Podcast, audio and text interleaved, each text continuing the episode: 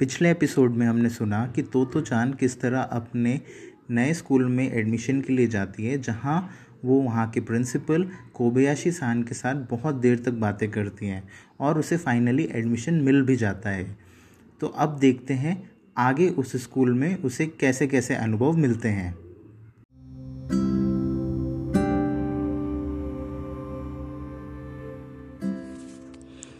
अब हेडमास्टर जी तोतो चाँद को वह जगह दिखाने ले गए, जहाँ बच्चे दोपहर का खाना खाते थे। हम ट्रेन में नहीं खाते, उन्होंने समझाया, बल्कि सभागार में खाते हैं।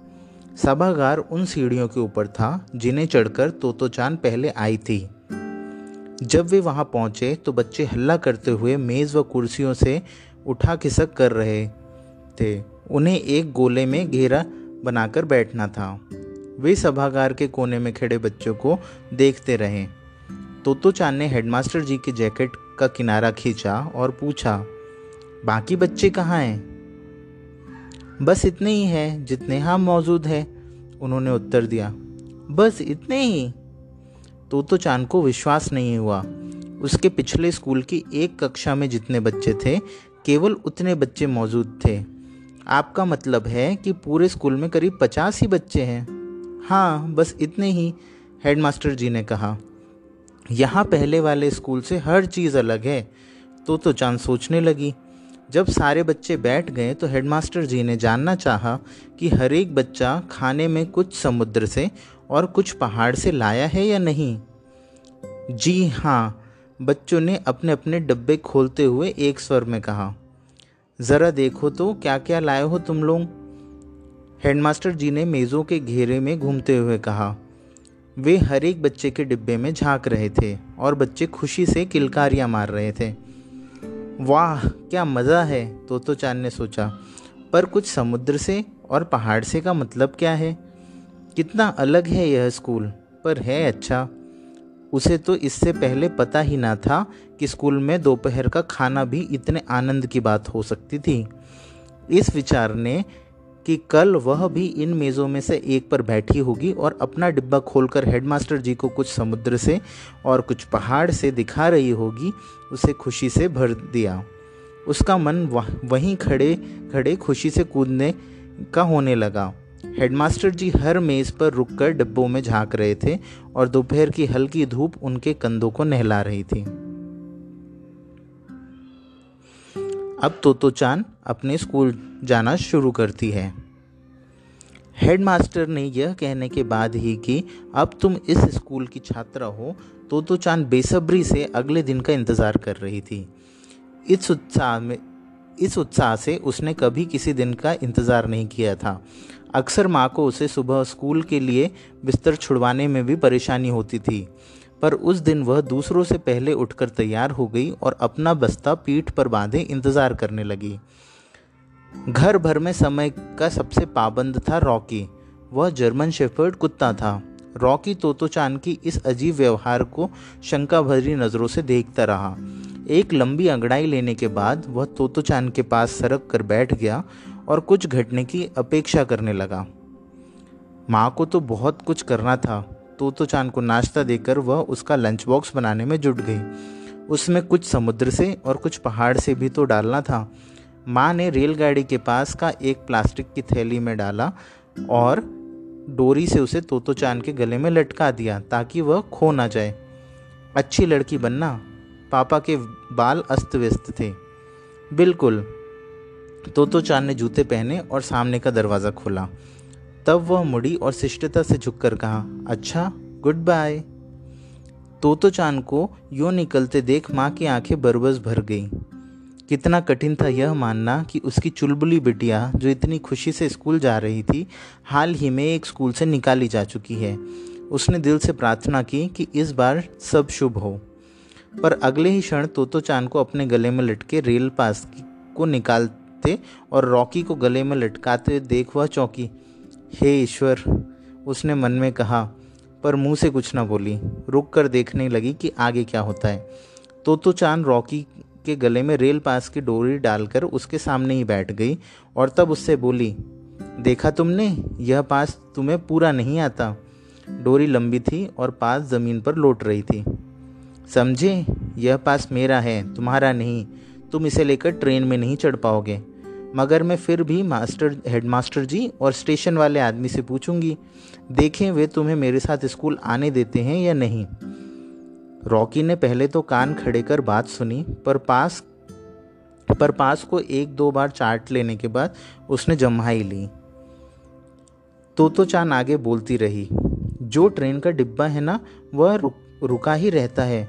मुझे नहीं लगता कि उसमें बैठने का टिकट लगता होगा पर आज तो तुम्हें यहीं घर पर मेरा इंतज़ार करना होगा। रॉकी हमेशा तोतो चाँद को पिछले स्कूल के दरवाजे तक पहुँचाने जाता था और वहाँ से लौट आता था। स्वाभाविक था कि वह आज भी यही करना चाहता था। तोतो चाँद ने रॉकी को गर्दन तोतो चाँद ने रॉकी को गर्दन से डोरी निकाली और बड़ी सावधानी से रेल पास अपने गले में लटका लिया। तब एक बार फिर माँ और डैडी से कहा, गुड बाय। इसके बाद वह बिना पीछे देखे भागी। उसका बस्ता दौड़ने से उसकी पीठ पर उछल रहा था। रॉकी भी खुश हो उसके साथ हो लिया। स्टेशन का रास्ता भी प्रायः वही था जो पिछले स्कूल का था। इसलिए तोतो चाँद को राह में अपने परिचित कुत्ते, बिल्लियाँ और पिछली कक्षा के साथी मिले। क्या वह अपने रेल पास दिखाकर कुछ शेखी बगारे तोतो चाँद ने सोचा। पर वह देर नहीं करना चाहती थी। आज नहीं, फिर कभी यह निर्णय कर वह तेज़ी से आगे बढ़ी। जब तोतो चाँद स्टेशन के पास पहले की तरह बाएँ न मुड़कर दाएँ मुड़ी तो बेचारा रॉकी ठिटका और इधर उधर झांकने लगा। तोतो चाँद तब तक टिकट गेट तक पहुँच, टिकट गेट तक पहुँच चुकी थी। वह लौटकर रॉकी के पास आई, जो आश्चर्य से भरा खड़ा था। मुझे पिछले स्कूल में अब नहीं जाना? मैं अब नए स्कूल में जाऊँगी। तो तो चाँद ने अपना चेहरा रॉकी के चेहरे से सटा लिया। उसके कानों से एक खास तरह की बास आती थी, पर तो तो चाँद को वह बास अच्छी लगती थी। Bye bye. उसने रॉकी से कहा और टिकट बाबू को अपना पास दिखाते हुए स्टेशन की ऊँची सीढ़ियाँ चढ़ने लगी। रॉकी कुछ देर कुनकुनाता रहा और तब तक तोतो चाँद की ओर ताकता रहा जब तक कि वह आँखों से ओझल नहीं हो गई।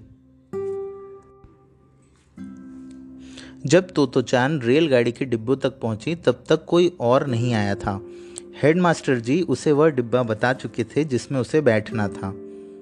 डिब्बा पुराने किस्म का था। जिसके दरवाजे पर अब भी बाहर की ओर एक हैंडल लगा था, जिसे नीचे घुमाकर दरवाजे को दाईं ओर सरकाना पड़ता था। जब तोतो चाँद ने अंदर झाँक कर देखा तो उसका दिल तेज़ी से धड़क रहा था। वाओ! यहाँ पढ़ना तो उसे ऐसा लगेगा, मानो लगातार यात्रा ही कर रहे हो। खिड़कियों के ऊपर सामान रखने की रैक अभी भी मौजूद थे। अंतर बस इतना था कि वह डिब्बे के ठीक सामने की ओर एक ब्लैक बोर्ड टंगा था और लंबी सीटों की जगह ब्लैक बोर्ड की ओर मुँह किए डेस्क कुर्सियाँ रखी हुई थी।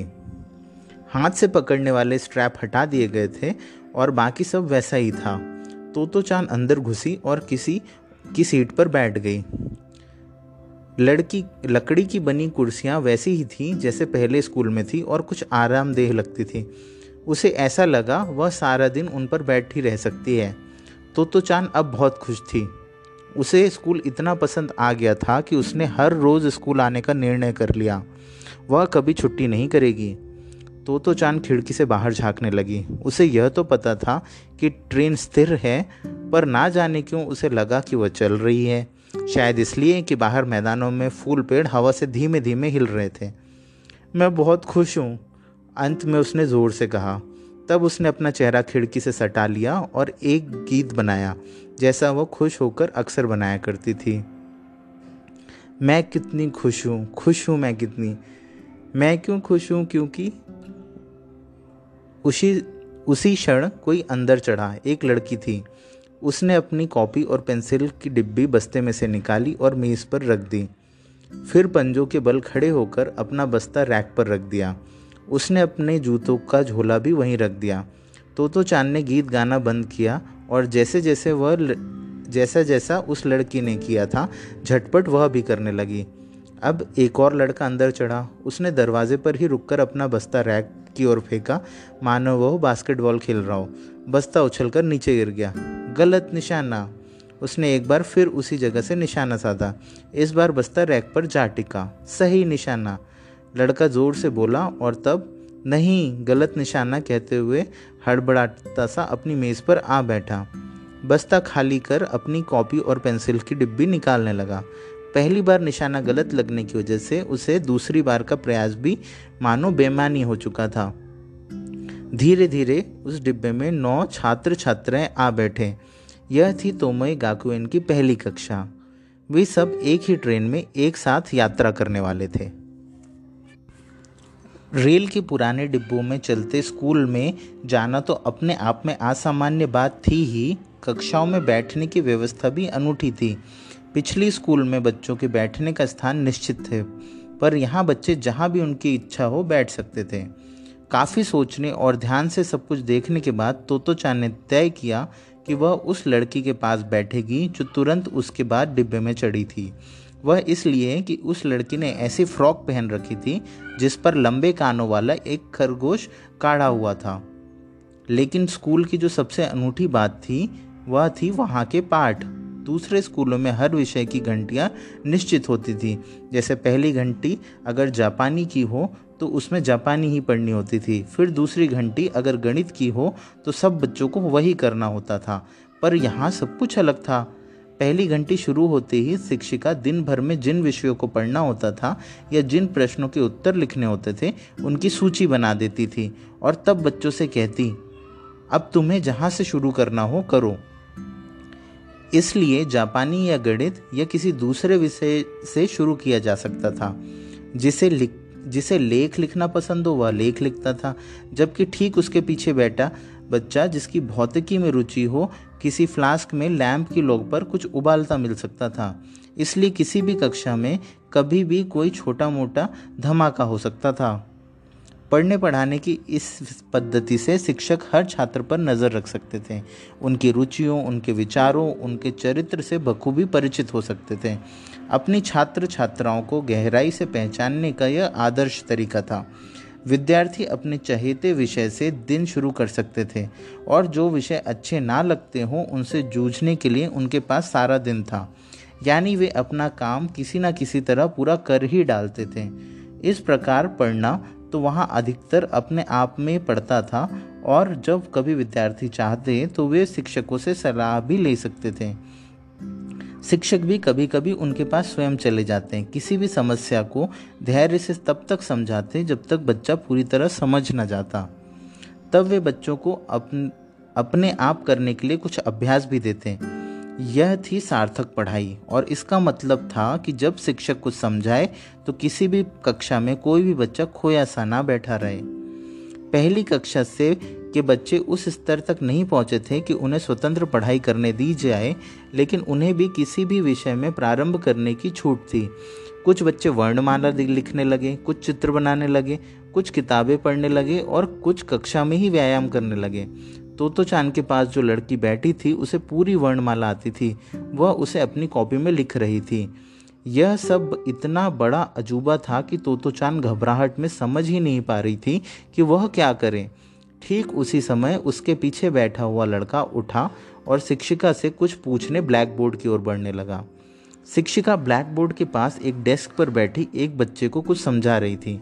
तो तो चाँद ने इधर उधर ताकना बंद किया, अपनी हथेलियों पर ठुड्डी रखी और जाते हुए लड़के की पीठ पर निगाहें जमा दी। लड़का पैर घसीट कर जब चल रहा था तो उसका पूरा शरीर डगमगा लग डगमग डगमगाता लगता था। पहले तो तोतो चाँद ने सोचा कि वह जानबूझकर ऐसा कर रहा है, पर थोड़ी ही देर में वह समझ गई कि लड़का ठीक से चल नहीं पाता। तोतो चाँद उसे तब तक घूरती रही जब तक वह अपनी जगह पर लौट ना आया। उनकी आँखें मिली, लड़का मुस्कुराया। तोतो चाँद भी हड़बड़ाकर मुस्कुराई। जब वह अपनी जगह पर बैठा तो उसने बैठने में ही काफ़ी समय लगा दिया। वह मुड़ी और उसने पूछा, तुम ऐसे क्यों चलते हो? उसने धीमी और कोमल आवाज़ में उत्तर दिया मुझे पोलियो हुआ था। पोलियो? तो तो चाँद ने दोहराया। उसने यह शब्द पहले सुना ही नहीं था। हाँ पोलियो। वह फुसफुसाया। सिर्फ़ मेरी टांग नहीं, हाथ भी खराब है। उसने अपना बायां हाथ आगे फैलाया। तो तो चाँद ने देखा कि उसकी लंबी उंगलियाँ मुड़ी हुई और एक दूसरे से चिपकी हुई लगती थी। क्या इसे वे लोग ठीक नहीं कर सकते? तो तो चाँद ने चिंतित होकर पूछा। उसने उत्तर नहीं दिया। अब तोतो चाँद को अपनी उत्सुकता पर शर्म आने लगी। उसे लगा, उसे यह नहीं पूछना चाहिए था। तब उस लड़के ने उमंग से भरकर कहा, मेरा नाम यासुकी या यामा मोतो है। तुम्हारा क्या है? लड़के की प्रफुल्ल आवाज़ सुन वह खुश हो गई और बोली, मैं हूँ तोतो चाँद। और इस तरह यासुकी यामा मोतो और तोतो चाँद दोस्त बने। धूप के कारण डिब्बे में काफ़ी गर्मी हो गई थी। तभी किसी ने खिड़की खोल दी। वसंत की ताज़ी हवा डिब्बे में घुस आई और बच्चों के बालों को बेतरतीबी से बिखेर दिया। यो शुरू हुआ तोमोय में तोतो चाँद का पहला दिन।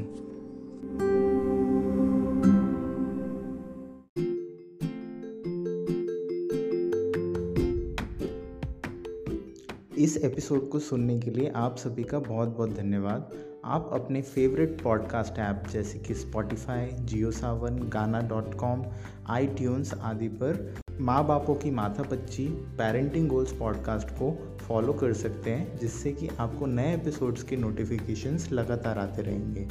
Thank you